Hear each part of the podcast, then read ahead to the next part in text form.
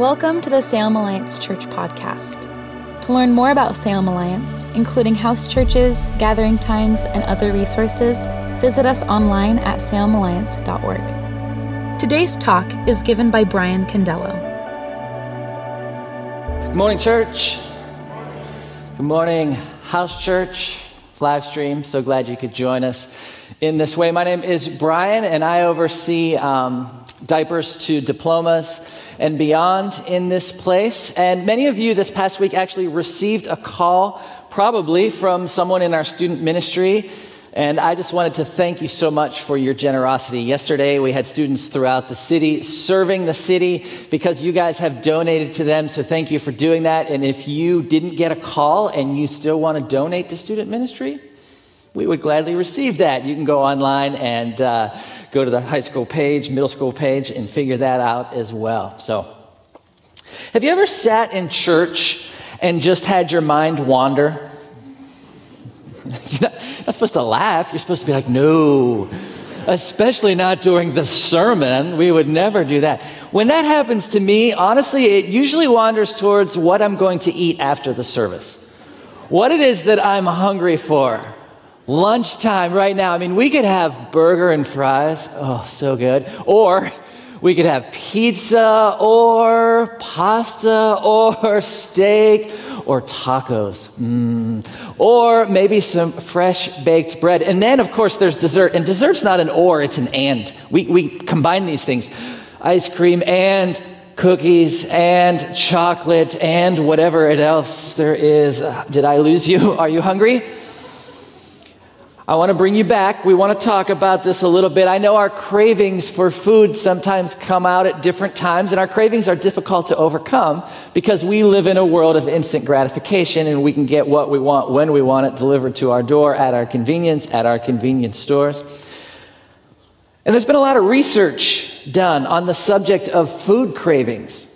And a lot of people think that food cravings that we have are because of nutritional deficiencies. It's our bodies responding to a need. So if we have a salt craving, it's our body responding to a need of dehydration. If we have a sweet craving, it's our body responding to a need of low blood sugar. But recently, there's been a bunch of studies that link our food cravings to something that is deeper, something that's more emotional, something that is more psychological rather than biological. So if we have a sweet craving, they're saying that maybe sweets were a reward for us growing up.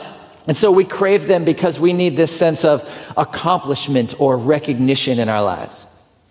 Or maybe we crave fatty foods because they've been a stabilizing factor for us in our stressful, frenetic lives when we feel like we're being pulled in a million different directions. It's something that keeps us grounded. And obviously, there's a whole bunch of theories about this. But with all of these theories about food cravings, we do know one thing for sure. Food never truly satisfies the deep cravings and longings we have on the inside. We can't eat our way to wholeness, as much fun as it is to try, because these longings continue to come back the same way that our appetites come back. And we know we use food and we use a whole bunch of other really surface things to try and deal with the real deep longings that we have inside. So how do we satisfy then those deeper cravings, the real things, purpose, acceptance, value, relationship? Direction, understanding, safety, joy. Do these things always have to stay out of reach, or can we actually get to the root of what these cravings, these longings are? We're kicking off a new series. We're calling it Crave, and we're looking at the 7 I am statements of Jesus found in the book of John. These 7 statements are incredibly important because they are the answer to our deepest questions. They're actually the answer to our deepest longings. They tell us who God is and what he does for us. This series really could be called Jesus According to Jesus. Because in these I am statements, Jesus is telling us who he is, and who he is meets the deepest longings of our hearts. And as we launch into this series, we want to focus on Jesus. Our longings are going to be a part of it, but it's not about our longings, and it's all about Jesus.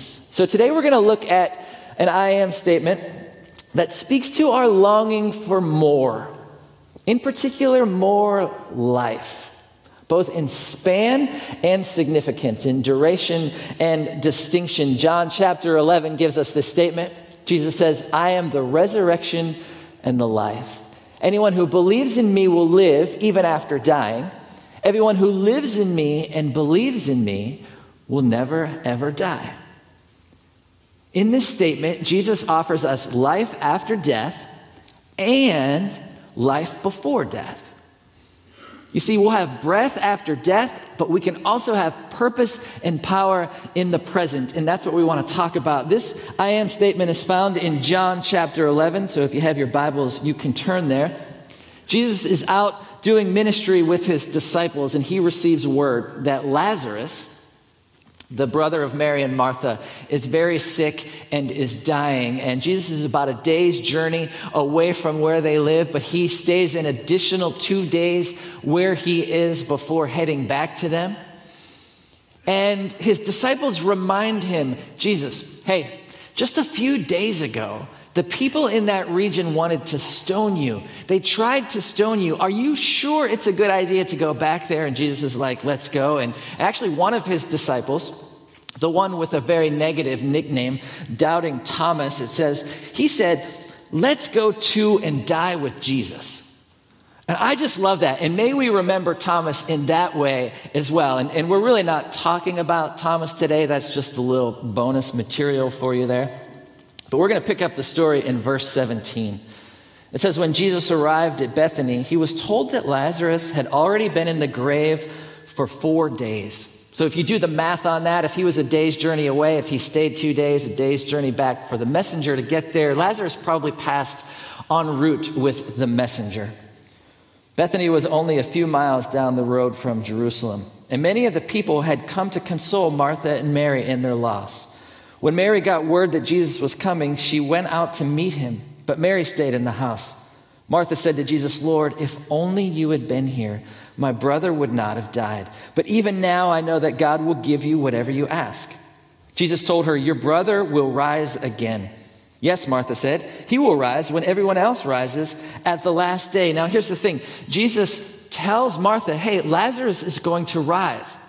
And she takes it to mean not this day, but the last day. So she kind of assents to this intellectually and likely not with much enthusiasm because present sorrow always seems to dim future joy. And this is where Jesus then gives this I am statement. I am the resurrection and the life. Anyone who believes in me will live even after dying. Everyone who lives in me and believes in me will never, ever die. Do you believe this, Martha? And she says, yes, Lord. And then Martha goes back and gets Mary, and Mary comes and has a very similar encounter to the one that Martha had. And then I want to pick up in verse 33, and I want us to pay attention to the two emotions that are used to describe Jesus' response to this situation, because they're unusually intense. Verse 33, when Jesus saw her weeping and saw the other people wailing with her, a deep anger welled up within him, and he was deeply troubled. Where have you put him, he asked them. They told him, Lord, come and see. Then Jesus wept. The people who were standing nearby said, see how much he loved him? But some said, this man healed a blind man. Couldn't he have kept Lazarus from dying? Jesus was still angry as he arrived at the tomb. A cave with a stone rolled across its entrance. Roll the stone aside, Jesus told them. Did you see those two emotions? In verse 35, it says, Jesus wept. Probably a verse you have memorized. He entered into the sorrow of the men and women. And a lot of people wonder why Jesus wept in this moment. Because he knew what he was going to do. Spoiler alert, Lazarus is alive at the end of the story. Jesus knew what he was going to do. So do sad people just make Jesus sad? Or did he weep for Lazarus because he was calling Lazarus back from paradise? And Lazarus is going to be like, what did you do? I was there. I made it. But think about that. Think about your experiences at a grave or a funeral and the sorrow that's there. But also, It says that he was angry. Verse 33, literally translated, means to quake with rage. Verse 38 literally means to snort like a bull. Jesus came to the tomb furious. I don't know if we ever see that, but there's anger in his sorrow. And Jesus isn't angry at the family. He's not angry with Martha and Mary, like, pull it together, guys, come on. Jesus isn't angry with himself either. He's not thinking, if only I had been here just a few days earlier, all of this could be different. Jesus is angry at death, our enemy. Jesus wept and was angry because of what death does to his creation, the separation that it causes, the destruction that it unleashes, and we need to pay attention to the things that cause these emotions to rise up in Jesus, both tears and anger. He was saying, this isn't the way it's supposed to be. And so Jesus is going after what 1 Corinthians 15 calls the last enemy to be destroyed, death, because he is the resurrection and the life. And so let's pause for a minute. Let's pause where we left off the story, right there at the tomb. And so let's enter in and see that the stone has been rolled aside and Lazarus is inside. And probably we have had an experience at a funeral. We've had an experience where we've stood in a graveyard or had a graveside service. And we know what rises up in us, because here's the thing, a grave awaits each one of us. I know, happy news, right? You're thinking, last week we celebrated and got cake. This week the guy's talking about death. But death is a reality. You see, because of sin, because of the fall, we're dead, not just to death, we're dead now. There's a separation that happens. And so we can refuse to face death. We can ignore it and try not to talk about it, but it's still coming for us. Or we can sentimentalize death. We can pretend like death is just a good friend waiting for us at the end of our lives. But that's not what Jesus did. Death is an enemy. And so as we stand here with everyone looking at this tomb with the stone rolled aside, we can kind of feel what it feels like to be at this grave. And when we are at a funeral, there's a tremendous amount of soul searching that happens, a tremendous amount of introspection. And I think there's two common laments that we usually feel in these moments. The first is this: I wish there was more. I wish there was more days. I wish there was more time. Life is just too short. You see, the search for immortality is as old as the human race. The Epic of Gilgamesh is one of the oldest recorded stories in humanity, and it's all about one guy's search for eternal life. We know that people have searched for the fountain of youth or the Holy Grail. Jeff Bezos keeps pouring billions of dollars into this startup called Altos Labs. It's all about anti-aging and reprogramming cells and mixing monkey embryos with human embryos, because I believe Jeff Bezos wants to prolong life because he knows one lifetime isn't long enough to spend all the money that he has. And so he needs more life. And you can go online and you can find 50 ways that you can live longer. I read an article this past week, 40 foods to eat so that you'll live longer. And when I read through the list, I was like, if that's what it takes, I'm not so sure. But we have this lament, life is too short. And I think the second lament is a deeper one. I think it's far more internal. And it's this idea, does my life matter? Does it really matter? Have I lived a good life? Have I done anything of significance, right? What's the point? It's gotta be more than just accumulating things and gaining acceptance from other people and trying to get other people to applaud us. Life's too short. Does my life matter? These are the laments we have when we stand at a funeral, when we are at the grave. And so how do we deal with that? How do we deal with death? Does it wreck us? In this story, Jesus was angry and he was sad and he spoke directly to death. And as a matter of fact, he spoke directly to these two laments and he offered hope. Jesus didn't just come in and offer consolation. He came and offered resurrection. He didn't just mourn death, he offered life, because he offers us life after death and life before death.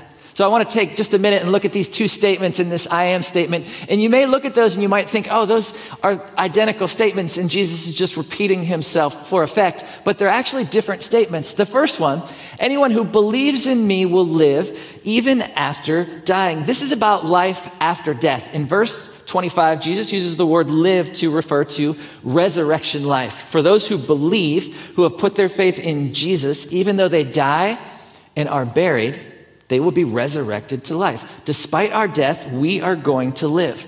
And so Jesus is speaking of the life to come. Death is not the end. We're going to one day leave the land of the dying and enter forever into the land of the living. And so as believers, we're not just riding off into the sunset. We're actually riding towards the sunrise. This is our hope. And Jesus knew this because he knew that he was going to die and defeat death. And this was the moment that caused that to happen here in the book of John. You see, the resurrection of Lazarus led to the death of Jesus. There were some in the crowd who were watching this and some who believed in Jesus and saw this as an amazing miracle. But there were some in the crowd who, when they saw this, ran straight to the Pharisees, the religious leaders, and they were angry. And I can't even wrap my brain around what it is that they were angry about. But they ran to the Pharisees and they're like, you're not going to believe what this Jesus did. This guy was dead and then he made him alive again. The nerve. Like, I want to know how that story played out, but it says later on in the story, from that moment on, they began to plot his death.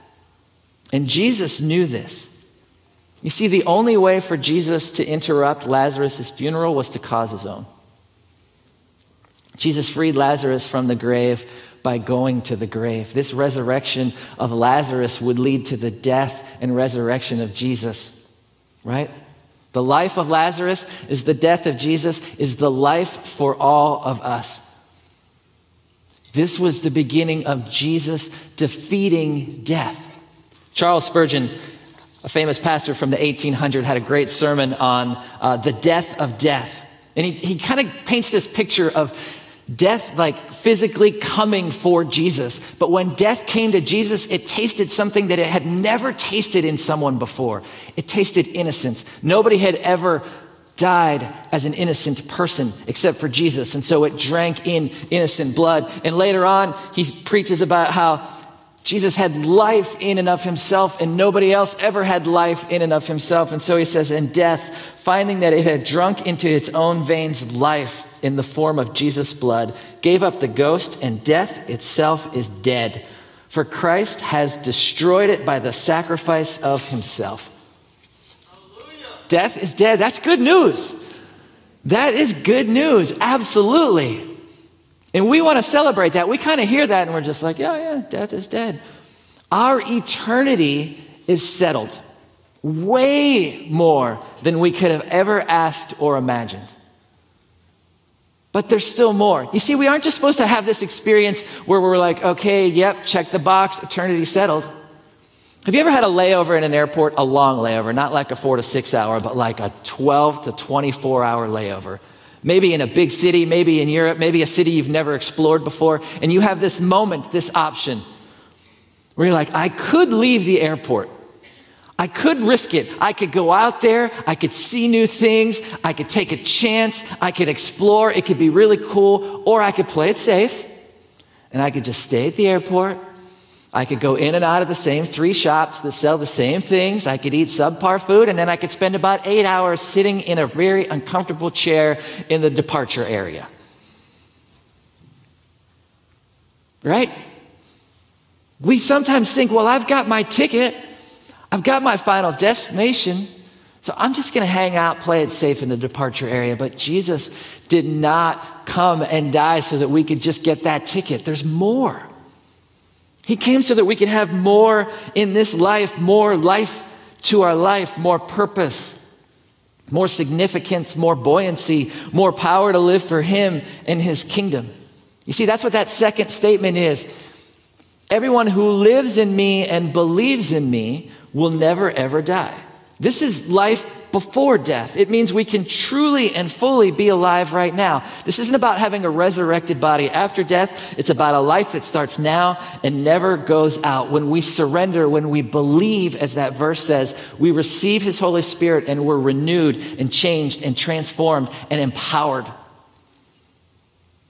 And we desperately need that in this life as well. You see, death doesn't just wreck the end of our lives. Sin has left us for dead in this life. We can be selfish and dead to the needs of others. We can be merciless and dead to the feelings of others. We can be corrupt and dead to righteousness. We can be jaded and sarcastic and dead to joy. We can be hard-hearted and self-seeking and have purely selfish motives. And we can be dead in this life. But Christ came to give us life before death so that we could move from the stale air of the tomb to the fresh air of new life, from darkness and death to the light of the sun. The more in this life is found in Jesus, in living with him and for him, in furthering his kingdom. For many years now, we've taken students to Mexico over spring break to build houses for families that don't have them. And so one of these times we're bussing back through California and we stop at In-N-Out because that's in the youth pastor manual. If you're on a trip and you pass an In-N-Out, you have to stop. And so we stop at this In-N-Out and we see that there's another church bus there. So we get our food and we sit down and there's a church group sitting right next to us. And we do that whole church group. Oh yeah, us too. Spring break trip. Yeah. So one of our students says, hey, what did you guys do over spring break? And they go, it was awesome. We went to Disneyland for 3 days. Six Flags for a day, and spent the rest of the time at the beach. It was amazing. And then they looked at our students and said, what did you guys do? And our students were like, well, we paid a lot of money so we could buy a whole bunch of housing supplies, and we built houses for homeless people in Mexico. Yeah, and that was the end of the conversation. There's no coming back from that, right? We just went back to eating our food. But afterwards, as I debriefed with the students, we had such a significant time because they were so happy that they did something meaningful, that their spring break mattered. And they used the phrase over and over again, I felt fully alive. I was fully alive when I was doing that. Church, what makes you fully alive? What makes us fully alive? Is it doing kingdom work for Jesus? You see, this resurrected life doesn't mean less suffering, but it does mean more purpose and more meaning. It's sacred and it's sacrificial. Jesus came to give, not to get, to sacrifice, not to store up. He has come so that we could have life after death and life before death. And he gives us this invitation, quite honestly, the same invitation that he gives Lazarus. Verse 43, then Jesus shouted, Lazarus, come out. Augustine says that Jesus had to call out Lazarus by name, for if he hadn't, all the dead would have come out of their graves. That's the authority that he has. And the dead man came out, his hands and feet bound in grave clothes, his face wrapped in a headcloth. Jesus told them, unwrap him and let him go. Some theologians also have wondered how it was that Lazarus came out if he was all wrapped up. Did he hop? Did he float? We don't know. That doesn't matter. He came out. And he came out alive. And Jesus makes a call to Lazarus and a call to us. Come forth and live. Come forth and live. Jesus is light in our darkness, freedom in our bondage, breath in our lungs when we have none. He's life in our death. And so he says, come forth and live. And those are the two things that we want to walk away with, just two quick things. First is this, live forever in God's kingdom. This is an invitation. Maybe there's some in this place, maybe there's some in a house church that have yet to have their eternity established in Jesus, who have yet to surrender to him. This is that invitation. You can live forever in God's kingdom. But here's the thing, we can't achieve this on our own. Several months ago, I was hiking with my youngest daughter and we came upon this sign at the beginning of the trail. It said flash floods and slippery rocks and swift currents and injury and death. And then at the bottom it said, your safety depends upon your own good judgment. And I looked at her and I said, we're done. I'm sorry. And she was like, Dad, I'm here, so we're going to be good. And I was like, you're right. We'll have your good judgment and not my own. If we rely on our own good judgment, we're not going to make it. We can't earn our way there. We can't think our way there. We can't, I'll just live a good enough life to get there. We must surrender. We must give our lives over to the one who already gave his life for us. He died the death we deserved to give us this life, eternal life, resurrected life. We can have a relationship with Jesus. Our eternity can be secure when we surrender to him. He said, if you believe in me. So we believe and we surrender and we have our eternity firmly established in him. And then I want you to think about the turn that this funeral made. The most amazing funeral turned party in the history of the world. Can you imagine the joy? Can you imagine the celebration? Can you imagine the shouting and the singing and the dancing? And scripture tells us that when one of us surrenders our life to Jesus, heaven throws the same kind of party.